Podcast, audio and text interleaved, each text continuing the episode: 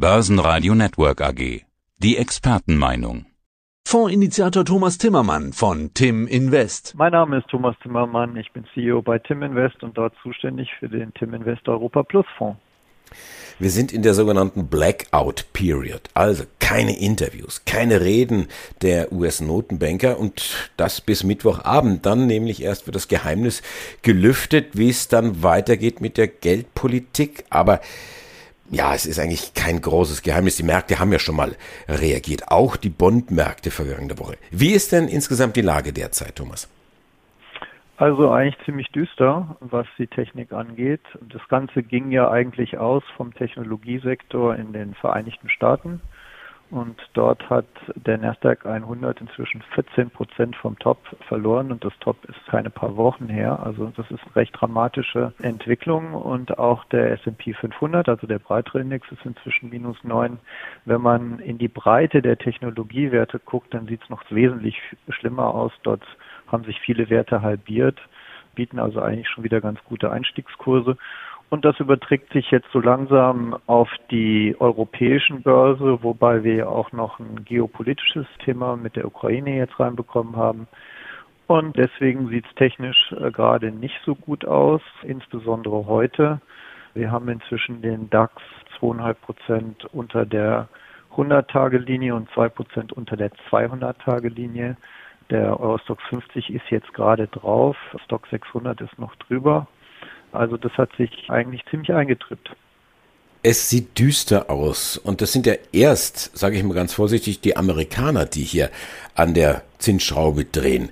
Was werden denn die europäischen Kollegen machen in diesem Jahr, die EZB-Damen und Herren? Ich habe ehrlich gesagt keine Ahnung, was die machen werden, aber ich kann mir nicht vorstellen, dass sie wirklich dabei bleiben und nichts machen werden. Ich habe schon im letzten Interview gesagt, ich finde Negativzinsen angesichts der Inflationsraten von über 5% in Europa und in Deutschland irgendwie nicht mehr so ganz angebracht.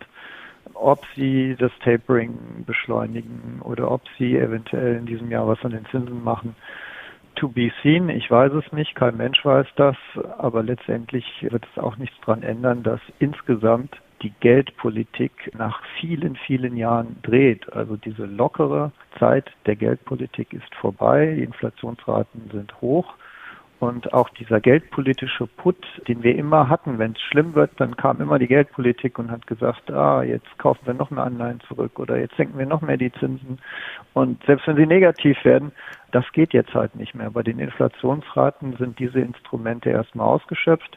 Von der Fiskalpolitik kommt auch nicht mehr viel, zumindest nicht zu erwarten, weil die Staaten alle extrem überschuldet sind jetzt zum Ende der Pandemie.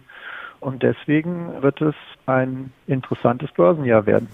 Dreh- und Angelpunkt dieses interessanten Börsenjahres und damit auch letztendlich, was das Thema Inflation angeht, sind ja die Rohstoffpreise, die regelrecht explodiert sind, gerade auf der Energieseite. Dann haben wir irgendwelche Lieferketten, die nach wie vor unterbrochen sind. Auch das treibt die Preise. Wird uns das auch dieses Jahr noch weiter beschäftigen? Auf jeden Fall, der Preistrend bei den Rohstoffen ist ja sehr breit, nicht nur beim Öl. Also der CRB-Index, der hat ein 52-Wochen-Hoch von 588, ist jetzt bei 587 und das sind historische Höchstkurse. Also der Preisdruck ist auf jeden Fall da. Es ist auch gar nicht klar, wenn jetzt an der Zinsschraube gedreht wird. Ich meine, das sind ja Mini-Zinsschritte, die da angekündigt werden, vom 0,25%, vielleicht 3, vielleicht 4-mal in den USA in diesem Jahr.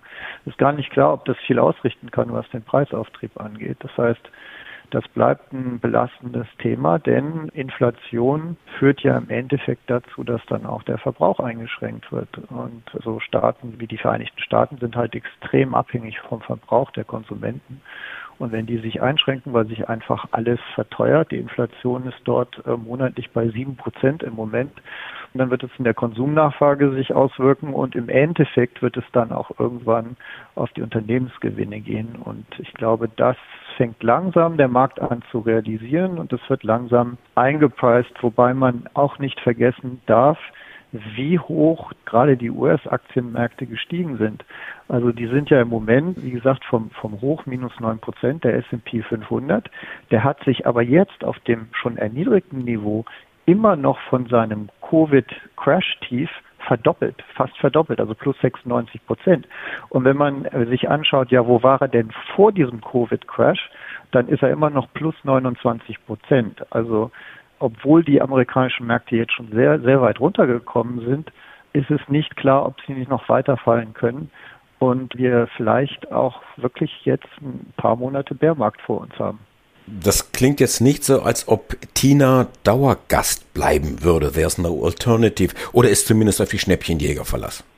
Also ich denke, wenn wir nach Europa gucken, haben wir technisch eigentlich eine sehr, sehr interessante relative Stärke. Also zum ersten Mal. Es war ja immer so, dass die US-Märkte auch wegen der Vorherrschaft in der Technologie viel besser gelaufen sind als die europäischen. Und jetzt sehen wir, S&P ist minus 9 vom Top, der DAX ist nur minus 6% vom Top. Also zunächst einmal haben wir eine relative Stärke. Und übertragen jetzt mal auf die technische Lage, zum Beispiel im DAX. Wir sind jetzt gerade in dieser Sekunde bei 15.300. Eigentlich sind wir in der Seitwärtskonsolidierung schon seit Monaten zwischen 15.000 und 16.280 ungefähr. Das heißt, wir müssen erstmal da unten wieder in Richtung 15.000 gehen, die 14.800 testen. Solange wir das nicht tun, sind wir in der Seitwärtskonsolidierung und das bietet natürlich auch Chancen für Schnäppchenjäger, jetzt bei 15.000 wieder einzusteigen und jetzt dann den Rebound zum Beispiel zu spielen Richtung 15.600 oder 15.800.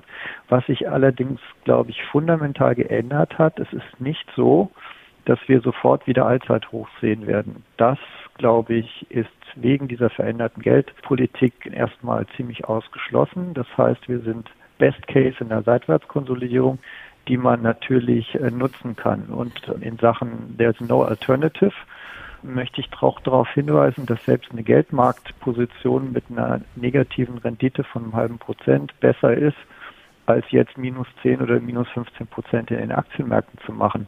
Und wer glaubt, dass das nicht möglich ist, der sollte sich bitte mal zum Beispiel den chinesischen Aktienmarkt angucken, denn der ist innerhalb kürzester Zeit 25% vom Top gefallen. Japan ist minus 10% und über so exotische Sachen wie Bitcoin wollen wir erst gar nicht sprechen. Der hat sich in kürzester Zeit halbiert. Müssen wir eigentlich trotzdem drüber sprechen, wenn es die Kryptos so durchgeschüttelt hat? Oder sagst du, naja, das ist mehr oder weniger normale Kryptorealität, diese Volatilität, die wir dort sehen? Also ich kann zu Kryptos wirklich überhaupt nichts sagen, weil ich kein Bewertungsmodell kenne für Kryptos. Ich kann nicht sagen, wo Bitcoin unten oder oben ist. Ich kann eigentlich nur feststellen, dass das eine spekulative Anlage ist, dessen Wert für mich nicht bestimmbar ist. Ich weiß weder, wo oben ist, noch wo unten ist. Ich kann nur feststellen, es ist wirklich eine sehr volatile Anlage und mir tun wirklich alle Anleger leid, die jetzt in den letzten Wochen auf diesen extrem hohen Ständen da eingestiegen sind, denn gerade in den letzten Wochen sind Bitcoin und Co. ja erst populär geworden und auch für viele zugänglich gemacht worden. Volatilität an sich ist ja eigentlich nichts Schlechtes, wenn wir jetzt wieder auf die Aktienmärkte schauen. Das ist ja im Grunde genommen das Traders Delight, sage ich mal, oder? Werden wir auch in den Aktienmärkten wieder mehr Volatilität sehen in dem Jahr? Ja, ich denke schon. Also die Volatilität war ja extrem niedrig auf dem sehr langen Weg nach oben. Wir hatten ja letztes Jahr kaum eine Korrektur, 6-7% vielleicht maximal im DAX. Jetzt haben wir das schon in kürzester Zeit, innerhalb von ein paar Wochen. Klar, die wird zunehmen und das ist auch gut. Das kann man eigentlich sehr schön spielen, mit Derivaten zum Beispiel. Die Charttechnik spielt jetzt eine Rolle. Das ist was vollkommen Normales in Aktienmärkten und macht die Börse eigentlich aus meiner Sicht erst richtig interessant. Also ich freue mich auf die Volatilität. Das heißt, du hast dein Portfolio auch entsprechend angepasst, stehst aktientechnisch mehr auf der Bremse und auf der anderen Seite, was die Derivate angeht, dort aktiver gewesen? Ja, das Portfolio besteht ja aus 95% ETFs und die haben wir oben abgesichert. Zum Beispiel im DAX bei 16.200, aber auch die europäischen im Eurostoxx, Stoxx 600, alles so 5,5% über dem jetzigen Niveau. Das heißt, die Optionen sind an Bord, die Absicherung zieht. Dadurch hatten wir auch die Aktienquote oben schon auf rund 30% reduziert. Jetzt greifen die Optionen, jetzt ist sie gerade nur noch 22%. Und natürlich, wenn wir jetzt an das untere Ende der Range kommen, werden wir sukzessive auch die Exponierung wieder erhöhen und die hohen Volatilitäten bieten dann auch Chancen, Optionen zu verkaufen. Also gegen die Absicherung, die Absicherungsstrecke kann man ja verkürzen. Wenn man oben Long Put ist, kann man unten einen verkaufen. Also konkret im DAX 16.200 Long, 14.800 verkaufen. Und bei den hohen Volatilitäten, die wir haben, kommen da gute Prämien rein und die finanzieren am Ende wieder die Absicherungsposition. Also es ist wirklich für eine Absicherungsstrategie eigentlich jetzt ein sehr guter Markt und natürlich wird die Krönung sein, wenn wir es hinbekommen, wo immer der Markt dann seinen Boden findet, ob das bei 14,8 ist, bei 15,1 oder noch viel tiefer, dass wir dann dort die Aktienquote wieder erhöhen und möglichst mit einer Aktienquote von 60-70% wieder hochfahren. Dann kann man eigentlich mit der Strategie trotz schwierigem Aktienmarkt eine schöne Zeit haben. Das heißt, um die schöne Zeit zu haben, bist du immer bereit zu reagieren? Jederzeit, natürlich. Das ist unser Job. Dafür sind wir da. Wir müssen uns um das Geld der Anleger kümmern. Und das machen wir auch von morgens bis abends. Und wir haben auch immer Orders im Markt drin liegen. Wir projizieren im Prinzip schon vorher, wo könnte der Markt hingehen und wo würden dann die Optionen stehen und geben diese Orders dann schon auf. Selbst wenn wir jetzt mal eine halbe Stunde weg sind oder eine Stunde, sollte der Markt dann dahin geht, werden die automatisch ausgeführt. Auch das ist ein großer Vorteil, wenn man mit Terminmarktpositionen an der europäischen Terminbörse arbeitet. Man hat wirklich alle professionellen Möglichkeiten, dort zu agieren und das macht richtig Spaß. Eingangs hast du gesagt, es sieht ziemlich düster aus, aber um im Bild zu bleiben, ihr habt genügend Lichter dabei, um Licht in dieses Dunkel zu bringen. Ja, natürlich. Also jeder Seitwärtsmarkt und auch jeder Bärmarkt hat natürlich auch jede Menge Rallies nach oben. Wir haben zum Beispiel im Moment eine technische Lage, wo wir in amerikanischen Märkten schon so weit runtergekommen sind, dass aus technischer Sicht die jetzt auch mal anhalten könnten und auch mal eine Gegenreaktion von 3-4% fahren könnten. Und das überträgt sich dann natürlich sofort auch auf unseren Markt. Man muss jederzeit eigentlich auf dem Weg nach oben auch überlegen, okay, was ist, wenn wir jetzt einen Rebound haben von 1, 2, 3%? Was machen wir dann auf der Gegenseite, um diese Schaukelbewegungen, die wir haben, möglichst gut auszunutzen, um halt möglichst viel rauszuziehen aus den Märkten an Performance und gleichzeitig möglichst wenig zu verlieren, weil die Märkte ja insgesamt nach unten gehen. Thomas Timmermann, der CEO von Tim Invest. Dankeschön fürs Interview. Ich danke dir, Andi. Das war der Podcast von Tim Invest mit Thomas Timmermann. Mehr dazu unter www.timblog.com von Thomas Timmermann. www.timblog.com mit 2M. Der Börsenpodcast. Börsenradio Network AG.